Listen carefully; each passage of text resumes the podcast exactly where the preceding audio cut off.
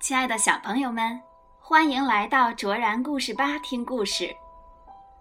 冬天，北方的天气寒冷，树叶落了，草也枯了，世界从五彩斑斓变成了单一的灰白色。我们缩在屋子里面，好像也不愿意出门了。在这个表面上静悄悄的冬天，其实很多的生命。都在变化和积蓄力量的过程中，比如冬眠的动物，比如枯萎的植物，许多我们熟悉的小生灵都不见了踪影，它们去哪儿了？今天我们一起来分享一个美丽的童话故事《蜘蛛老鞋匠》，作者是我国著名的童话作家冰波。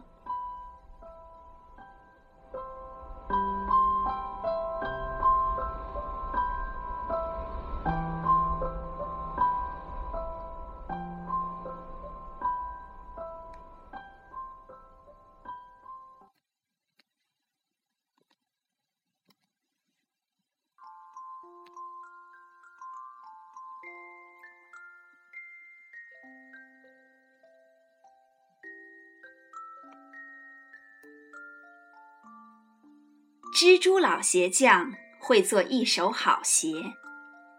每天，太阳一升起，蜘蛛老鞋匠就坐在他那晃晃悠悠的网里，开始做鞋子了。咚，咚，咚，那是蜘蛛老鞋匠敲鞋钉的声音，可以传出去很远。小虫虫们常常来请蜘蛛做鞋。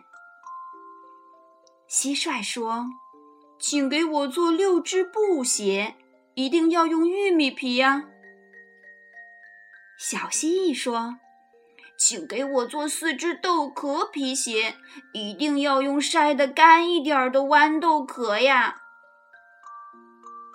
天牛也来做鞋子。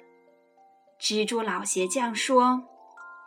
不用你告诉我，我知道你喜欢穿用蚕豆壳做的大皮鞋，走起路来特别响，特别神气。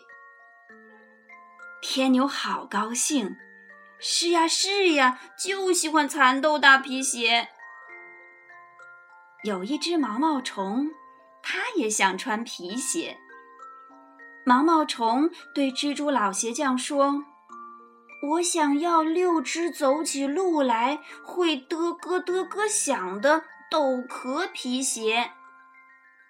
蜘蛛老鞋匠说：“好吧，让我量一下你的脚。”蜘蛛老鞋匠一边量一边说：“哦，你的小肉脚真胖啊！等我做完了蜈蚣的四十二只鞋子，就做你的。”毛毛虫说：“好的，我在旁边等着。”蜘蛛老鞋匠继续做着蜈蚣的四十二只鞋子，这可要做很长时间。毛毛虫等啊等啊，风儿吹在它身上，它感到冷了。毛毛虫受不了风吹。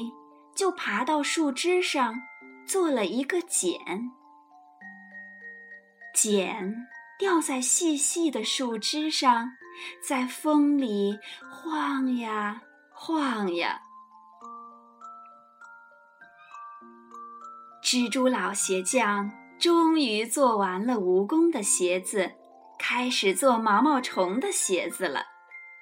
他想，毛毛虫的脚肉多。再说天也凉了，还是给它做棉鞋吧。蜘蛛老鞋匠选了最好的材料，给毛毛虫做了六只小棉鞋。等蜘蛛做完了鞋子，却找不到毛毛虫了。蜘蛛只好把鞋子挂在了树枝上。他想。等毛毛虫来取鞋，它自己会看见的。蜘蛛收摊儿回家了。那些挂在树枝上的小棉鞋，在风里晃呀晃呀。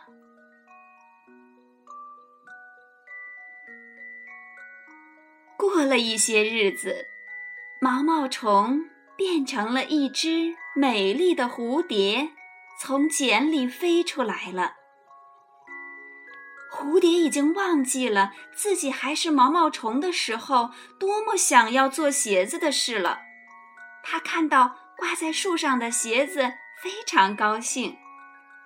蝴蝶说：“多么可爱的六只摇篮呐！我要把我的宝宝生在这里面。”